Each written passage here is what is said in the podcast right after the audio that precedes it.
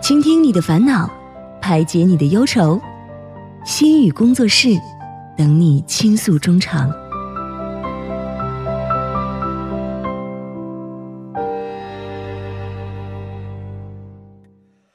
何以解忧，唯有心语工作室。心语工作室又在每周日晚上和您如约而至了。那么我们很高兴邀请到了两位嘉宾朋友刘源老师和赵思维嘉宾。那今天的心语工作室呢，将会由思维为我们带来一段情景介绍，之后再由我们的刘源老师呢和大家一起从心理学角度分析和讨论一下情景对话中出现的问题，给我们正确的心理问题指导。同时，也诚挚邀请各位听众朋友可以参与到节目当中，把您的困惑通过我们的参与方式发送给我们。如果您的故事被节目组选中的话呢，我们将会在下一期的心语工作室当中邀请心理学方面学者为您解忧的。同时，您也有机会获得节目组送出的咖啡电子券一张。我们的参与方式为：您可以通过发送短信的方式发送到井号幺零幺三，每条短信通讯商会收取您五十韩元的短信费用。或者是通过微信公众号搜索 TBS 互动，关注之后发送短消息即可。又或者可以登录网页留言板，登录 TBS EFM 点 s o v e r 点 KR，在网页点击幺零幺三信息港主页就可以了。那好了，马上有请出今天的我们的心理咨询师刘源老师，老师好。大家好，我是刘源。那另外一位也是我们的老朋友思维，你好。嗯，云阳好，老师好，大家好，我是赵思维。哎，两位好。好的，那今天呢，还是按照我们的老规矩啊，首先请思维给我们带来一段情景介绍。好的，我给大家带来一下今天的案例：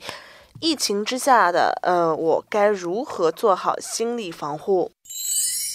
老师，最近因为疫情的问题，我的心情一直很不好，很低沉，做什么事情都开心不起来。每天刷手机，看到一些新闻报道就很沮丧。但是为了自己的身心健康，我就努力不去看这些报道，自己平时不出门，常洗手，想要保持乐观了。毕竟心情差的话，对工作学习都不利。所以我坚持保持乐观的态度，往好的方面去想，想自己只要不出门，隔离到位，总有一天这疫情会过去的。但是呢，我有一个朋友和是一起和我一起在韩国生活的一个朋友，他好像十分的恐慌，感觉有严重的焦虑症，每天起码要给我发五次以上关于疫情的事情，每次都和我说。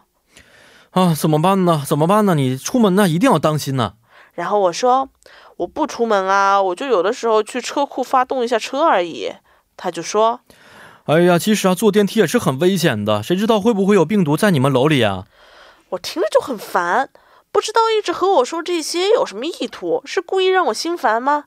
最近韩国的确诊人数也爆发了，他就一直和我说，哎呀，怎么办呢？啊，怎么办？都不敢坐地铁上班了。我只能说，哎，不要太紧张了。然后他就喜欢发截图，专门发我家附近的疫情情况。我家住在首尔市中心，确诊人数较高，他就一直和我说。你家附近呢，好多确诊的啊，你一定要当心呐、哎呀，你该怎么办呢？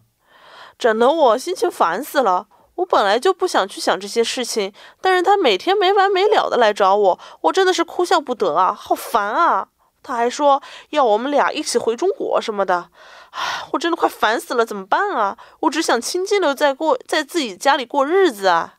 嗯，好的，这么一条新闻啊，确实，我觉得在一些世界或者是一些社会大事件发生的时候呢，总会有类似的一些朋友出现这样的心理焦虑的情况存在。嗯，哦，我给大家透露一下，这个不是别人的事例，是我的事例。啊，是你的事 例，哪个是你呢？我我是那个觉得在在家很烦在很很烦的烦，人。然后怎么什么都害怕的对，因为我不知道大家，我家就住在那个就是中路中路区那边。啊？是现在据报道的话，首尔最多的地区是中部区，哦，是对，所以说，我也住那儿。啊、然后是吗？对吧？重谷现在是那边最多的，听说是啊、哦，然后我就我就不出门，嗯，大家不要担心，我只在家和 TBS 两点一线啊， 哦，你怎么来的？我自己开车过来的嘛， 所以说我觉得我去年买的车真的是救命车，我觉是得，哦 就为了今年这个疫情所买做的，是准不备是？哦先。见之明。是嗯，所以说嗯我这个朋友他平时就非常开朗的一个人，但是嗯突然就非常焦虑、非常嗯紧张，然后就天天跟我发各 我发各种报道、哦截图，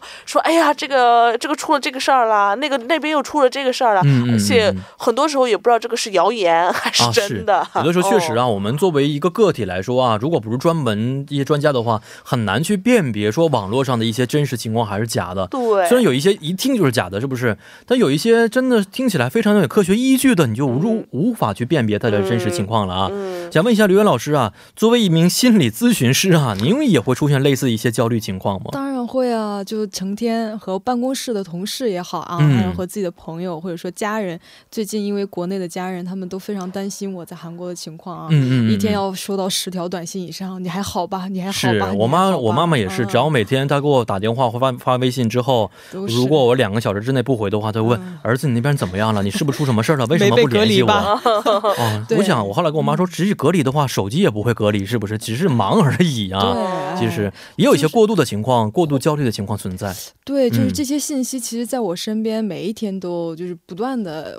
我就沉浸在这些信息里面，嗯嗯哎，然后嗯嗯我也会感觉到焦虑。有的时候我突然就打个喷嚏，打个喷嚏我就要上网查一下，打喷嚏是不是新型 冠状肺炎的症状哦上星期其实我也是，上星期呢，我是这个运动完之后出了一身汗，哦因为运动的场所就是我家对面过一条街就是。嗯我当时只穿了一个半截袖，这个天气直接回家的是、凉啊嗯当天晚上我突然觉得睡觉的时候稍微有一些这个不是发烧，低烧哦就是有点咳嗽的感觉。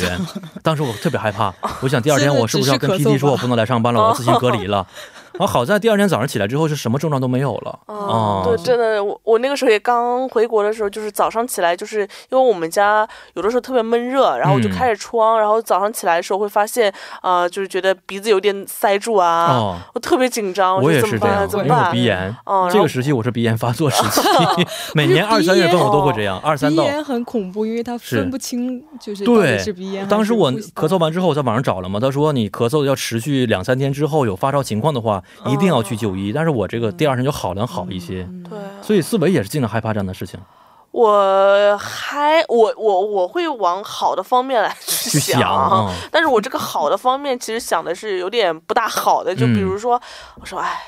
就算几万人，也只是百分之零点零我几跟你说，嗯的。也别这么想，知道吗？哦一个是百分之零，一个是百分之百分之百，对不对？哦只是中没有中间的数值。但是我是为了自己调整一下心态的时候，我就嗯只能这么想。我在想，我反正我自己在家里待好了，我就不出去，我去不去见我这些朋友，应该没事儿，总归时间过去了，总归好的。然后嗯自我调节，然后不去看手机。哦，但是有的时候你看网上的，看其他东西，你看着看着又是这个内容很出来很担心，了对对对。所以今天、哦今天这个话题啊，首先对咱们三个应该是很有帮助的，是不是？嗯，而哦且我朋友说他，我跟他说我我会把这个案例发嗯给我们这个心理老师来做一下分析，他说他会听的一，定好好听，他哦是吗也他也很想知道，他他很想放松，是，嗯哦就是没有办法，在这氛围之内，你对很难放松下来。对是对，的今天又发了两次给我，哦，是这样。所以刘云老师，您觉得我们这个心态是正常的，还是已经是非常过度的焦虑了？因为就是据说今天有五百多个就是患者有确诊啊，所以随着这个新型冠状病毒这个传染病疫情的这个恶化、啊，然后其实一般人我觉得难免会出现以下的这些反应啊，首先就可能会恐怖，会感觉到很恐惧啊，会很多疑，不断的通过这个网络去搜索传染病相关的一些新闻信息，然后会害怕身边接触的人或者这个手，这个门把手啊，嗯或者就是怎么说哪里的一个扶手，它有没可错，能携我带今病天毒买完咖啡之后，关这个开这个咖啡店门的时候，我是要脚踢开的，啊，我没有去碰它，会害哦怕，哎，会怕这样的病毒导致自己感染，对吧？嗯而且还会有一些焦虑不安的这种情绪啊，就是自己我们身体有什么细微的变化，就会想、哦，把这个和传染病联系起来。我们刚刚也说，嗯是是是，怀疑自己啊是，是不是感染了，嗯而。且害怕我是不是已经是一个病毒携带者，嗯我是不是无意当中、对，我最近一直就是深呼吸，他们说检测的方法就是说你深呼吸十秒钟，嗯如果说你是有病毒感染的话，它会影响肺部吗？哦，你会出现咳嗽啊、呼吸短促啊，这个肺部不适的感觉。我最近经 常会 自己深呼吸试一下，嗯憋二十秒、三十秒试一试。 这个我不是我不是确定的一个方式啊，网上有么一哦种说法。啊对对对，我今天也收到这个短信了，我试了一下啊，嗯试一下我就试了一下，我觉得自己特别困，我也不知道是怎么回事。你缺这个氧吧你是？你这个应该是精神， 那就查一查。哦，嗯还有还还会有一些什么抑郁啊、沮丧啊，嗯嗯因为毕竟这个疫情突然爆发，会打乱我们原有的一些学习上、工作上、是生活上的计划，对吧？这种未来的不确定性。嗯？嗯譬如说，有很多嗯同学，嗯，他本来在这边已经租好了房子啊，嗯或者说，呃，什么各方面都安排好了，结果突然不能回来，嗯那他的那个房子该怎么办呢？然后他的那个房东要让他赶紧把东西收出去，哦，那他回不来，这东西怎么办呢？是就是是很多不确定性啊，还有这种不可控感啊，会让嗯人感觉精神不振。嗯还有一些就是我们拿中国留学生的情况来说，他可能或者是一些在韩国已经在职场工作的一个朋友，那么他回到自己的职场或者学校之后，会担心，他会有一些忧虑，就是、嗯哦，回来之后以就是身边的这个同学也好啊，同事也好，会不会就对我有一些误解，或者是说哎会这一歧点我也视？有。其实我不是学生的话，但最近跟很多中国朋友在一些公共场合吃饭的时候，嗯，虽然可能不周边的人不会有一些歧视性的、误解性眼神去看我们呢，嗯但是我们有的时候确实不是特别敢大声说中文的感觉。对，是会有一些就是抱歉的感觉。嗯我对自己有一会些对有我嗯两个朋友都什么上班挤地铁的时候都说不敢看微信，不敢打电话，哦说我说你们是不是把那个手机屏幕调到最暗？他们说是的，最然后近我连系统都 改成合音了。然后，哦然后那个就什么，还有人说去面包店买面包都不嗯敢积分，因为上面会出现名 字。天哪，怎么办呢？老师，你知道吗？ 都啊，会很担心，对吧？是是我们一是说都有这种担心话，对，就本来只有以为我自己有呢，就是嗯啊，老师今天是给自己解决自己心理问题的 一期都节有目，啊都有，是哎，还有很多人会觉得就是空虚啊、寂寞呀，嗯因为毕竟呃一下子可能待在家里，啊嗯待在家里嗯工作或者怎么样，会觉得不知道该做什么，对对哎对，是感觉对什么都提不起兴趣啊，嗯而且还有的晚上睡眠可能就是觉得睡不着，入睡很困难，嗯嗯，还有其他等等的一些可能不适的一些反应。当有社会上我们说叫社会性灾难嘛，那么嗯有这样的重大的事件发生的时候呢，其实刚刚我们所提到的反应都是嗯、呃许多人普遍会产生的这种正常的心理反应，嗯因嗯为这种焦虑和不安其实是对于我们是有利的，是保护我们的。譬如嗯嗯前面有一定的危险，我们如果感觉不到这种不安、嗯嗯焦虑的话，我们就不会去小心。是，嗯所以这是对于我们人是一个很有用的这样的一个嗯嗯正常的心理反应。哎，是那么这个时候呢，可能我们自身呢，它会就是启动一个应激防御机制。哦，这种防御机制呢，就是它有很多种，嗯而且呢，它的目的是为了保护我们自己。嗯嗯哦，而且且这个防御机制，嗯，很难去说。呃，某一种防御机制，它是发挥的作用是积极的，或者它哦一定就是负面的作用。哦那么分不同的情况，有可能是是积极的，也有可能会是，呃有一，些发负挥一面的些影负响面的影响是。哎，就好像我们身体当中的痛感一样，是不是？本身就是保护我们身体免受对侵害的对一种方是式，的是的只不过让我们感觉有的时候说啊，这个痛的感觉实在是不好受的一个滋味，对对嗯是这样的。免受更大的一些伤害。对，那这个应激的防御机制啊，能不能用比较简单明了的方式给我们简单介绍一下呢？哎，好的，这里我们就提嗯、个别的几个啊，因为它嗯有很多，我们就来简单介绍几个。其中一个呢就是否认，这个否认呢就是对危险的否认，譬如说啊、现在外面没有那么困难，我身嗯边就有这样的朋友，到现在还坚持不戴口罩。他的哦主张是什么呢？他说周围人都戴口罩，所以我不戴没所以关我系，不戴没关系。没关系，是，那么他就不顾警告，他还觉得自己很呃这个逻辑，觉得自己很有理一样。嗯嗯觉嗯，得嗯，照样的，或者说去集会啊，或者去人多的场合等等嗯啊。那么这种就是否认。还有一个呢，就是合理化。这个合理化呢，就是对嗯发生的令人不安的事情给嗯予让自己比较心安的解释。哎，然后，嗯，譬如说，我没有去过那个武汉的海鲜市场啊，嗯所以我是安全的，或者我身边的没有过、呃、出现过确诊的这个患者，所以没有关系等等。嗯哦，还有一种呢，叫做置换。这个置换呢，就是把关于一件事情的这种情绪发泄到其他的人或者事，嗯嗯，呃的身上。比如说，把疾病的这种恐惧啊，和这种怎么说焦虑，嗯、好像很就是国内也有这样的情绪吧。就像现在韩国可能呃会有一些人，嗯、就是觉得嗯这是中国嗯把这个事情。把这个病毒、哦、有一然后些这带个来厌的中的情绪在里边，有一种，嗯，那么可能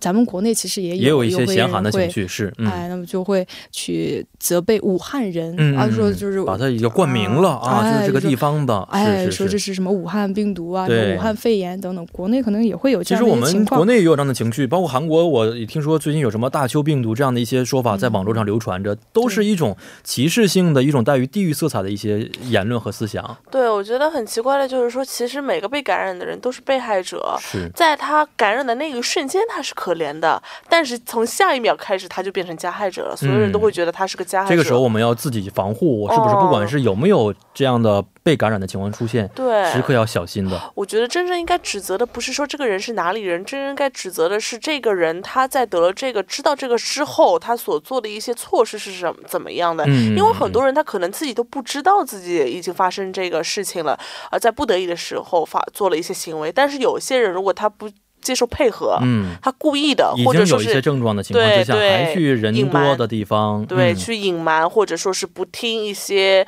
呃，就是指导啊嗯等等的话，我觉得这些人是应该被批判的。对，老师看到了吗？思维现在这个心里就是稍微有一些担心， 这个社会出现有这样的人出现，嗯是不我是？不是担心，也是一个过有一个应激有反应的机制 有有在要发挥这着作用对，在我是家五公里外有个地方叫光 化门，所以说，啊，每天很了解附近的情 哦况，，对，是吧？是。那这应激啊、反应机制还包括哪些内容呢？还有一种呢，就是叫做退行啊，就是嗯心理啊、或者这种行为方式退行到更早的一些心嗯，就是心理发育阶段。然后，例如说啊，嗯，就是。不配合，然后嗯，比如说我是已经感染者，或者我是在家里隔离的人，但是我不嗯配合一些治疗，反而对想要强行来要求我配，就是去隔离的人呢，嗯，对他施加一种嗯暴力也好呢，或者说发脾气也好呢，或者就是嗯更严重的这种退行呢，可能就躺躺在地上撒泼打滚啊，这种就是嗯出现一种婴幼儿时期的行为，哦我们管这个叫做退行。嗯，那么还有一种防御心理防御机制呢，就叫做投射，就是把自己内心的不安全感啊投射到外界。对对嗯哎对，，严重的话，这种这个防御机制和这个被害妄想症就是嗯比较类似了，嗯就会把他人无意或者呃就是中性的、没有太多呃过多的这种意图的行为啊，解释为故意或者是想要加害自己。哦嗯，这种呢就是投射投的一射个哎，嗯，是，哎，老师刚才说的这个投射的心理防御机制，我们听完之后觉得，啊，有一点这个被害妄想症的感觉啊，总会觉得外面是不安全的，疫情是非常严重，空气当中都是弥漫着这个病毒的感觉，嗯、真实情况也是这样的吗？哦、就是我们案例当中提到的这个朋友啊，嗯刚刚我觉得我是这样想啊，嗯因为呃，像这种呃比较重大的这种疫情爆发的时候，就是嗯、咱们呃韩国的这个。保健福祉部也嗯好，还有国内的各大心理公众平台，其实都推荐大家怎样去疏解呢？就是和自己的家人、和自己的朋友多交流，嗯然后嗯就嗯自己的这种内心的这种嗯、呃焦虑的情绪也好啊，这种恐惧的情绪也好啊，可以就是呃多多的向身边的人倾诉，然后嗯吐露现在自己这种想法啊，就是我现在觉得好害怕。今天我有，其实我今天就是一个真实案例，之前金老师，嗯，我和他，因为我们嗯每嗯周每个人来一次嘛。哦然后金老师今天给我发一个短信说：“不会是世界末日到了吧？” 哦，就是会有这样是的一个怎么说呢？可能我们听起来比较夸张，我这两天也有同样的想法，我也有同样想法，因为二零二零年实在是，就是一进入一月份的时候，就是这样的事那样的事发生的太多了，是不是？嗯对对，然各种后嗯，而且我刚刚有一点，因为太怕写的太长了，我那个嗯朋友还提到一点说，嗯他说他。在这个疫情之前，他嗯平时的一些想法，就比如说他去饭店吃饭的时候，他每次嗯看到那些筷子桶，嗯他都会想，会不会这些筷子桶里面都是被人家舔一口再放进去的？所以说他特别的 担心去用外面公共的一些筷子等等。嗯哦，嗯到这个情况了，已经是。对，哦所以说，所以说发生疫情了之后，他其实上周是要和他你为什么要说这个？突然我也担心起来了。我都开会消毒始担心的，了都会消毒。放心，我觉得现在这个时期，像饭店啊这种公共场所，他们反哦而肯定会更加注重这些，注重去消毒什么的对。他说他本来上周是要和他特别喜欢的一个男生出去的，他都拒你知道我现在绝了。哦想的什么吗？我想的是一会儿我旁家旁边这个便利店有这样的文具店有没有关门，我去买一双快随身携带的东嗯？西。谁谁爱的我快？真的刚才想的是这个事情。嗯哦，所以这个担心，慢慢的，我觉得这个情绪是可以传染的，真的是。你这么说，明天这个中午的饭还吃不吃了？要自己在家带盒饭是最安全的，是所以说，这朋友他现在上班的时候，天天自己做好盒饭带去公司嗯是。吃，但是是哦他就觉得他全公司因为就他一个中国人，嗯他自己戴着口罩，但是很周围的所有的韩国同事都是呃，有的时候就说你上班了你就不要戴口、哦口罩，不要那么夸张。是，他今天还跟我说，有一个男同事跟嘲笑他说，嗯像你们这种这么紧张的人才最容易得了，呃，我我们无所谓的人才不容易得呢。哦，所以说他听了就特别的生气。是是啊，这个就是刚才我们老师说的第一种否认的情绪了，是不是？这个同事对对对但是我看了一下，这种情绪啊，其实都是很普遍的，不管是否认还是过度的一些反应，都是特别的常见的弥漫在我们的这个社会当中啊。老师，您觉得原因问题出在什么地方呢？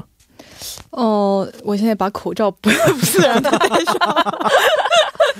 哦，老师，你要给自己先诊断一下，你是属于哪一类的？是 我也焦虑，哦我也焦虑、哦但是这都是比较正常的、啊、正常的反应我们可以通过一些方式去做这个自我调节啊。嗯嗯，但是，嗯，因为我们就是说和别人倾诉也好啊，然后就是呃怎么说呢，就呃去做一些自我的这个调节。其实嗯这个是呃一个比较嗯、怎么积极的应对的一个方式。嗯那么倾诉这个事情，嗯，按说